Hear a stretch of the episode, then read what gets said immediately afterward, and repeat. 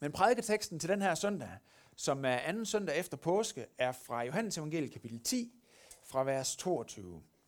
Og der står sådan her. Så kom festen for genindvielsen af templet i Jerusalem. Det var vinter, og Jesus gik rundt på tempelpladsen i Salomos søjlegang. Da slog jøderne ring omkring ham og spurgte, hvor længe vil du holde os hen? Hvis du er Kristus, så sig os det lige ud. Jesus svarede dem, jeg har sagt det til jer, og I tror det ikke. De gerninger, jeg gør i min fars navn, de vidner om mig. Men I tror ikke, fordi I ikke hører til mine får. Mine får hører min røst, og jeg kender dem, og de følger mig, og jeg giver dem evigt liv, og de skal aldrig i evighed gå fortabt, og ingen skrive dem ud af min hånd. Det min far har givet mig er større end alt andet, og ingen kan rive det ud af min fars hånd. Jeg og faderen er et. Er der samlet jøderne sten op for at stene ham? Hvad? Det er da fuldstændig øh, vildt, at de samler sten op for at stene ham. Prøv at forestille dig, at du står og drøfter en ting med en hjemme øh, i, øh, på, i, på vejen, der hvor du bor, eller i kantinen, eller i skolegården. Og I står og snakker om det her. Og det ender så med, at den, du står og taler med, trækker sin spejderdolk øh, og vil til at stikke dig ned. Hvad, hvad er der lige gået galt der? Hvad har det været for en samtale? Hvad er det, der har gjort, at nogen lige pludselig reagerer på den måde, på det, der bliver sagt? Det er fuldstændig crazy, ikke? Prædiketeksterne her efter påske, de handler om, hvordan vi responderer på det, Jesus har gjort for os i påsken. Hvordan reagerer vi på det? Og øhm, en måde, det er jo at reagere med, med at tage sten op, ikke også? Det er jo en reaktion, ikke også? Men Jesus, han inviterer os til at tage stilling. Han inviterer os til at tro på ham. Svar udbedes. Og det er temaet for prædiken i dag. Og øh, det der med at tage sten op, det er jo en tydelig måde at sige nej tak. Der er jo nok også nogle svarmuligheder ind imellem det. Men det er i hvert fald en meget tydelig måde at, øh, at svare på. Da vi sad og snakkede om det her med, hvad er det lige, der gør, at, øh, at de her jøder, de reagerer med at ville stene ham. Da vi sad og snakkede om det til teamet med konfirmanderne og det her, så fik Jonas en idé. Og det gør han tit. Og tit, når han får en idé, så handler det om noget med film. Så øh, ham og så tre konfirmander har lavet en film omkring det her med, hvad er det lige, vi gør med den her invitation for Jesus af. Svar udbedes. Og der er mange forskellige svar på invitationen, ikke? Mange forskellige svar, vi ser både i dag, men også op igennem bibelhistorien. Men svar udbedes. Jesus han inviterer, og han siger, hvad siger du? Hvad siger du? Hvad svarer du på min invitation? Men for at kunne svare på en invitation, så må vi først vide, hvad invitationen indebærer. Hvis vi bare får sådan en invitation ind af brevsprækken, og der står, kom, svar udbedes. Så kan vi hvem er det, der inviterer, hvad er det, der inviterer til, og så videre. Så det vil vi starte med at kigge på. Johannes han starter beskrivelsen i, øh, af det, der sker i dagens prædiketekst, med at sige, at så kom festen for genindvielsen af templet i Jerusalem. Og det er faktisk ikke en ligegyldig information. Den her fest, den havde på hebraisk, så er et ret fedt navn, som jeg tænkte, I lige skulle have lov til at lære. Den er nemlig Hanukkah. Hanukkah. Hvis I starter med at sige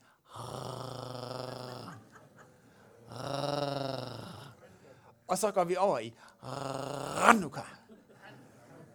Ej, det kan I godt gøre bedre, det der. Ranuka. Yes. Det er så en rigtig mellemøstlig lyd, vi skal have frem der.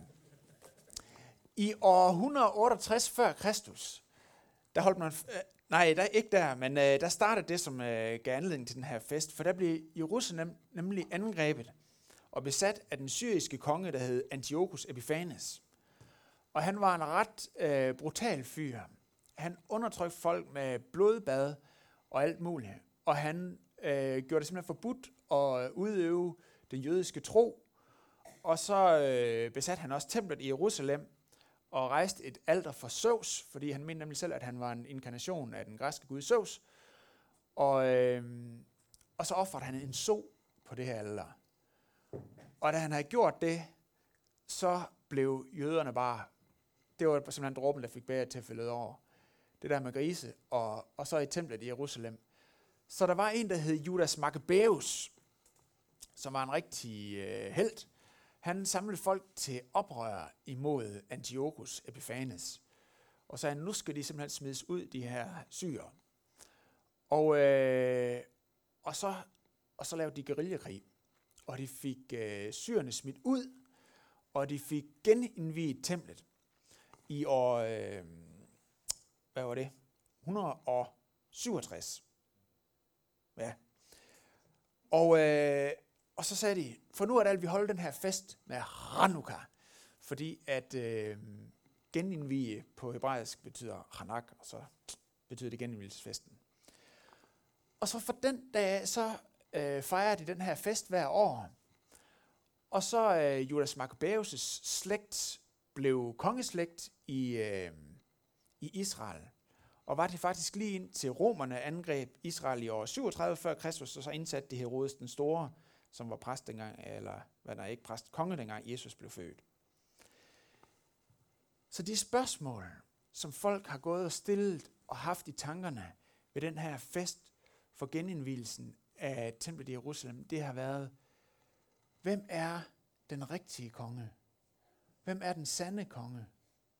Fordi også de her makabære konger begyndte at være noget flosset i kanten og øh, med magtmisbrug, og de begyndte at øh, dræbe familiemedlemmer, som troede deres magt og sådan noget.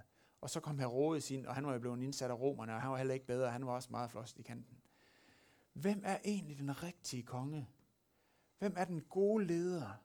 Hvem er den gode hyrde? Hvem er det, vi kan have tillid til? Hvem skal vi egentlig ønske os, der har magten?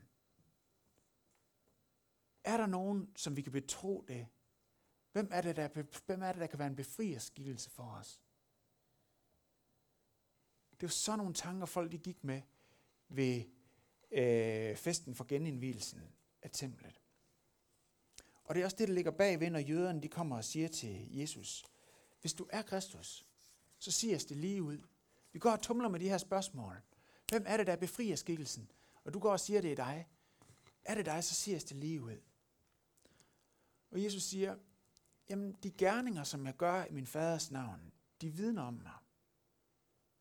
Med andre ord, ja, jeg er den gode leder. Jeg er den sande konge. Han siger, men I tror ikke på mig. I tror ikke på mig. Invitationen, som Jesus kommer med, går på at tro på ham. Og have tillid til ham. Og følge ham. Og Jesus han beskriver os, hvorfor at han er den, som de kan have tillid til. Han siger, for det første, jeg er kærlig. Han siger, det min far har givet mig er større end alt andet.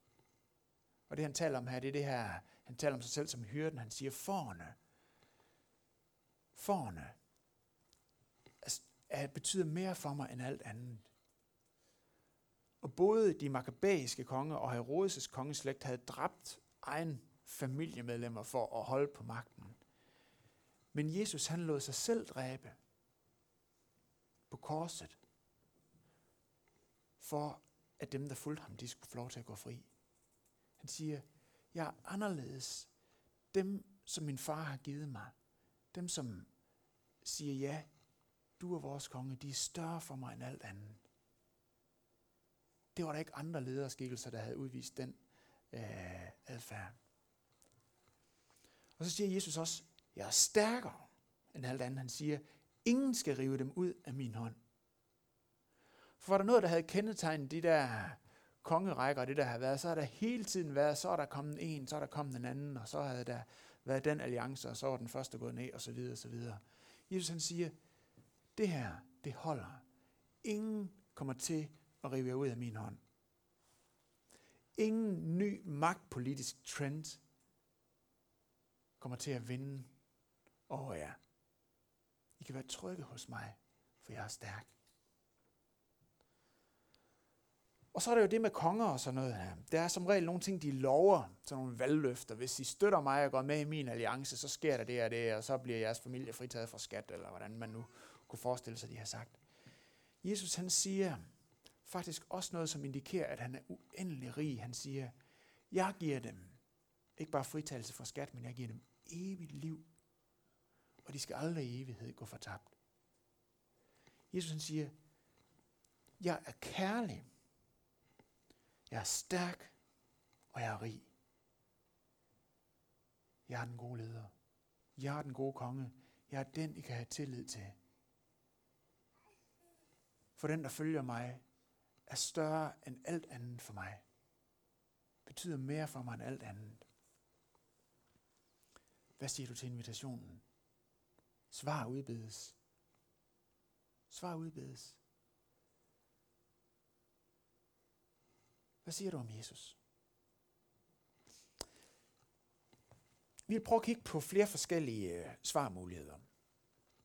En mulighed er at sige, han er en øh, vis morallærer. En anden mulighed er at sige, at han er sindssyg. En tredje mulighed er at sige, at han er måske ikke sindssyg, men han er bare fuld af løgn.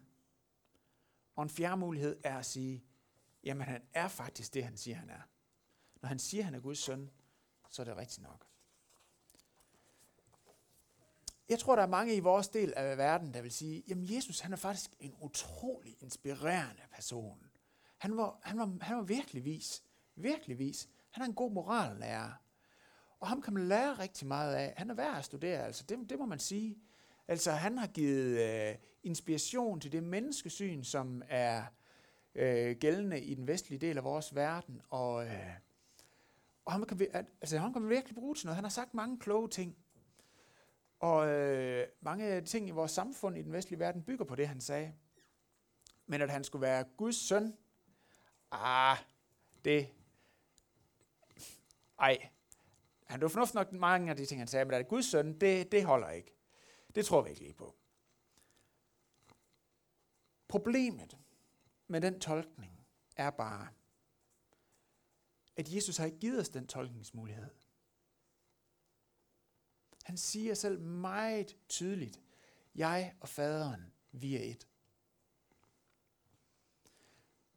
Han har ikke givet os den tolkningsmulighed.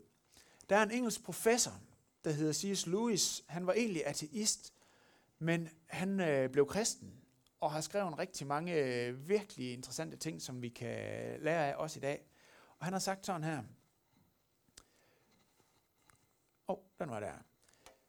Et menneske, han taler om Jesus, et, et menneske, der blot var et menneske, men sagde de ting, Jesus sagde, ville ikke være en stor morallærer.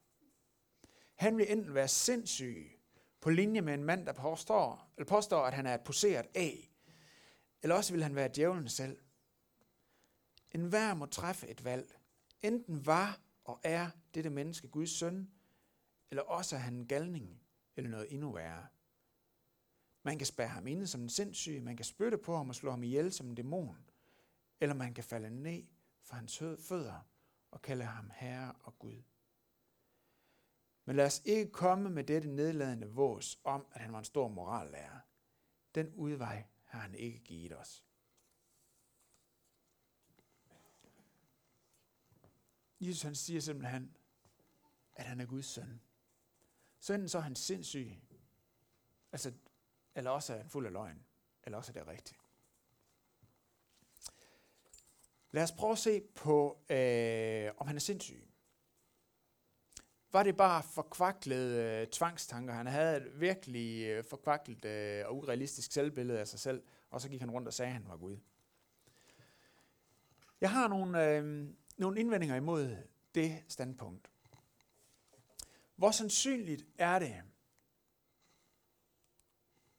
sådan, hvor sandsynligt er det, at han i længden ville kunne skjule, hvis han var sindssyg? Hans egen mor blev en af hans disciple, en af dem, der troede på ham. Og hans egen lillebror Jakob blev en af de store ledere i den tidlige kirke. Hvor sandsynligt er det, at hans allernærmeste familie ikke vil gennemskue, at han var sindssyg? Og hvor sandsynligt er det, at han vil komme med de meget intelligente modsvar til de jøder, der prøver at fange ham i ord, hvis han bare var sindssyg? Hvor sandsynligt er det? Jesus siger også selv, de gerninger, jeg gør i min fars navn, de vidner om mig. Hvor sandsynligt er det, at en sindssyg vil være optaget af at hjælpe andre, af at helbrede syge, af at give mad til sultne, og af at lave øh, vand til vin? Hvor sandsynligt er det? Jeg mener, man har en meget svær sag foran sig, hvis man vil øh, argumentere for, at Jesus han var sindssyg. Så lad os prøve at kigge på, at han var en løgner. Djævlen selv fuld af løgn, ligesom øh, Louis kaldte ham. Når du hører beretninger om Jesus i evangeliet, synes du så, at de beskriver en mand, der bevidst prøver på at øh, føre folk vild for selv at få popularitet og magt? Er det det billede, du ser, når du læser om Jesus? Jeg vil sige, hvis det var det, så var han i hvert fald en meget dårlig løgner. Han prøver, ser det ud til, ikke på at vinde popularitet. Han gjorde og sagde rigtig mange ting, som var upopulære. Altså han kunne have ladet være med at sige det her, så er det nok ikke taget sten op. Hvis det var det, han gik efter, så var han i hvert fald ikke særlig smart til at gøre det. Han gjorde rigtig mange ting, som betød, at dem, som havde magten, vendte sig imod ham. Og hvis alt han sagde var løgn, og noget han fundet på, så kunne han med et ord have blevet fri for at blive korsfæstet ved at sige, det, det passer heller ikke. Jeg, jeg, går, jeg mener ikke alligevel det her med, at jeg var Guds søn. Så var han ikke blevet korsfæstet. Men han blev ved med at holde fast i det, som han sagde. Hvor sandsynligt er det, at Jesus var en løgner? Hvor sandsynligt er det, at man vil gå i døden for en løgn, som man selv har fundet på? Nej. Hvis Jesus hverken var en stor morallærer, eller en sindssyg, eller en løgner, hvad var han så? Ja, han hævdede selv, at han var Gud og Herre. Og jeg synes, at alle andre svarmuligheder faktisk er rigtig svære at underbygge. De svære og sandsynliggøre. Og hvis han var en vis morallærer, eller hvis han var en sindssyg eller en løgner, ja, så kan han jo vælge at være en, som vi synes, jamen, det kunne være spændende at studere ham, eller Michael Strunge øh, var også, øh, han var sindssyg, men han kan da være meget spændende at læse som et eller andet. Men det kan man forholde sig til, eller være og være ret ligeglad med, hvis man ikke er interesseret i det. Men hvis Jesus han var Guds søn, så betyder det lige pludselig, at det her, det er en mand, vi har at gøre med, som ikke er ligegyldig. Hvis han er Guds søn, så er det afgørende for dit og mit liv og for vores fremtid, hvad det var, han sagde og gjorde. Hvis han er Guds søn, så er den den vigtigste person overhovedet som vi kan have en relation til. Og så er det afgørende vigtigt, hvad vi svarer på den indbydelse, som han giver os. Svar udbedes. Hvad svarer du?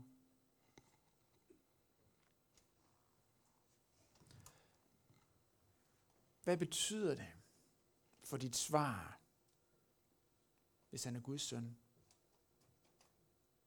Hvis han er den sande konge, hvis han faktisk er den sande konge, så betyder det, at han også er din konge.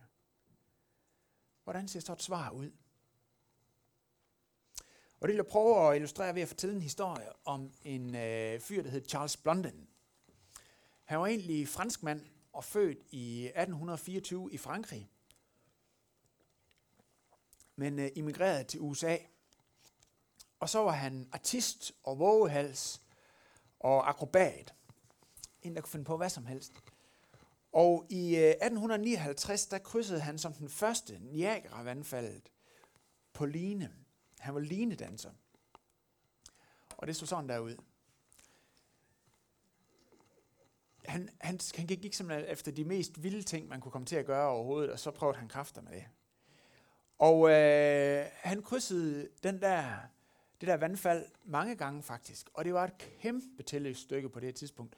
Den, det er den første hans øh, premiere, der var over 100.000 tilskuere, og der er altså nogle af dem, der har rejst langvejs for at se det her. Det var virkelig, virkelig øh, en stor ting. Og han gjorde det også med bind for øjnene. Han skulle finde på noget nyt, så han gjorde det med bind for øjnene. Og han, øh, det vildeste, jeg synes, han gjorde, det var faktisk det, at han på et tidspunkt havde sådan en lille fyr, som han havde bundet på ryggen, der så et gammeldags komfur man fyrer i. Og så stoppede han op midt ude over øh, vandfaldet der, og så lavede han en lille omelet, som han spiste til stor jubel for alle dem, der så på. Og på et tidspunkt gik han også med en stol over og, og sådan nogle ting. Og øh, en anden sjov ting han var, det var, at han bar sin manager, Harry Colcourt, over på ryggen over øh, her også. Så han var virkelig en, der skulle udfordre skæbnen der. Så i øh, 1860 var øh, prinsen af Wales kommet hele vejen over Atlanten og skulle øh, blandt andet se øh, den her fyr og alt det, han kunne finde på. Og øh, Blondin, han stillede op med at køre over øh, linjen der med en trillebør. Og øh, folk hujede og klappede, og øh, det var helt fantastisk. Og så smed han sæk kartofler op og kørte øh, tilbage over linjen igen med den her sæk kartofler. Og folk de klappede, og det var helt fantastisk.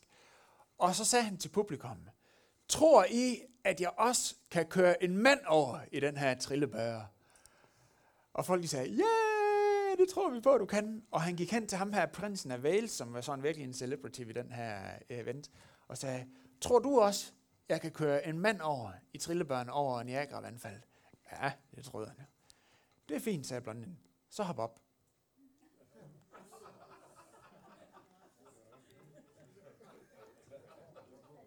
Og så blev der lige ro på. Og det turde han ikke. Det turde han ikke. Der er forskel, der er forskel på i teorien at sige, ja, jeg tror på i teorien, at du kan køre ind over i den her trillebør. Og så i praksis at sige, ja, jeg tror på, at du kan køre mig over. Og jeg tør at satse på, at du kan gøre det.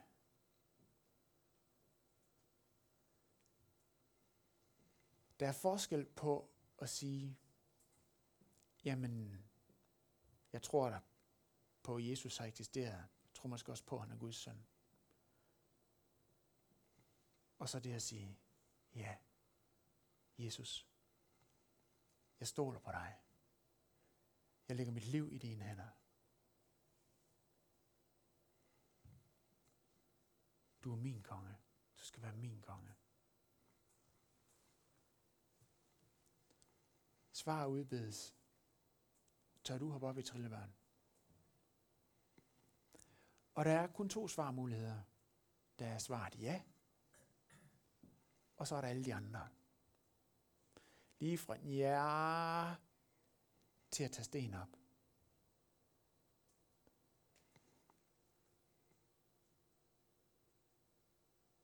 Man kan ikke have bare et ben op i trillebørn. Enten så er man der, eller så er man der ikke. Et ja betyder, at jeg lægger mit liv, min komfort, min drømme, min identitet, min vilje og mit image i hænderne på Jesus. Jeg siger ja. Du skal være min konge. Jeg stoler på dig, Jesus. Det kan godt ske, at jeg har lidt sommerfuld i maven, men jeg stoler på dig.